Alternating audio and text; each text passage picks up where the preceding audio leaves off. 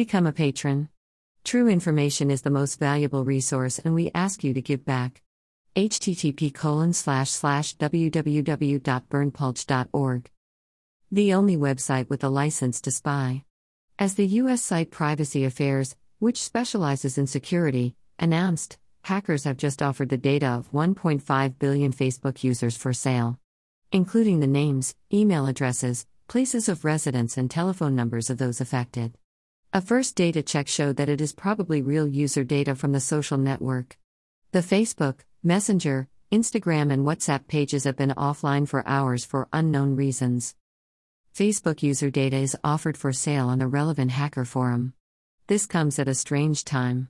On the one hand, Facebook is currently under fire from investigative journalists and whistleblowers.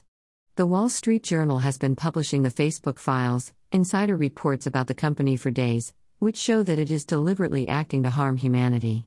Even EU politicians have been pushing for an investigation since then. On October 4th, the pages of Facebook, Messenger, Instagram, Oculus VR, and WhatsApp, all belong to Facebook, suddenly went offline without warning. The reasons for this are puzzling.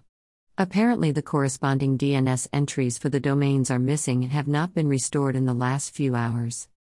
Now, Miklos Zoltan reports for Privacy Affairs about a huge data dump that is being sold by hackers. 1 million Facebook user data is traded for 5,000 US dollars. A test buyer received random samples, the examination of which indicated real, valid data records. Facebook claims to have nearly 2.9 billion user accounts. The hack would accordingly affect half of these accounts. But it is conceivable that it affects all active accounts. Social media giants like to inflate their user numbers to impress shareholders and advertisers. Objectively, their numbers cannot be checked. The article in Privacy Affairs claims that the data could be obtained without hacking. Scraping would have been used, in simplified terms, several techniques for collecting data without having to illegally break into other computer systems. However, this is contradicted by the fact that the dump should contain the whereabouts of the people, the telephone numbers, and the email addresses, which, depending on the setting on Facebook, are usually not publicly visible. Scraping can also be carried out through surveys or competitions, where users voluntarily enter or have their data read out. It remains to be seen whether this is plausible with 1.5 billion accounts. The article in Privacy Affairs claims that the data could be obtained without hacking. Scraping would have been used, in simplified terms, several techniques for collecting data without having to illegally break into other computer systems. However, this is contradicted by the fact that the dump should contain the whereabouts of the people, the telephone numbers, and the email addresses, which, depending on the setting on Facebook, are usually not publicly visible. Scraping can also be carried out through surveys or competitions, where users voluntarily enter or have their data read out. It remains to be seen whether this is plausible with 1.5 billion accounts. The entertaining theory of a medium that Facebook would only work in Iran, on the other hand, can confidently be relegated to the realm of fairy tales and myths. The official statement from Facebook is similarly meaningless, where people euphemistically say that some people would have problems using Facebook's services. In fact, it is all people in the world. We're aware that some people are having trouble accessing Facebook app. We're working to get things back to normal as quickly as possible, and we apologize for any inconvenience. Facebook currently does not work worldwide, and not only for all users but also internally, for all of their own employees. The failure started around 5:30 p.m. No solution was in sight until 9 p.m. allegedly. Facebook employees also have massive problems communicating with each other.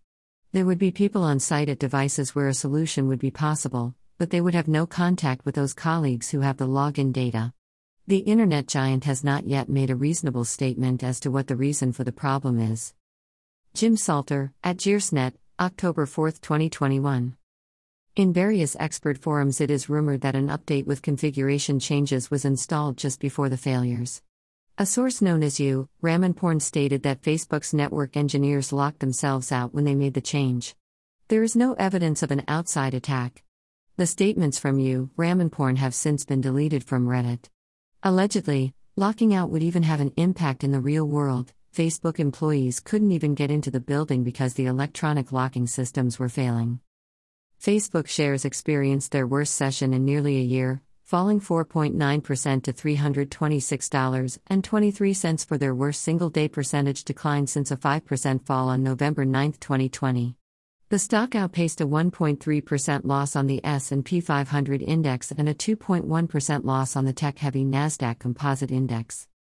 The decline followed a national broadcast of a whistleblower's allegations that the social media network placed profits before safety. Late Sunday, Viacom CBS Incorporated's news program 60 Minutes aired an interview with former Facebook data scientist Frances Haugen, who alleges that the social media giant has been deceiving investors about how it has been dealing with hate speech and misinformation on its platform. Haugen provided thousands of pages of documents to the Wall Street Journal, which formed the basis of the publication's The Facebook Files series.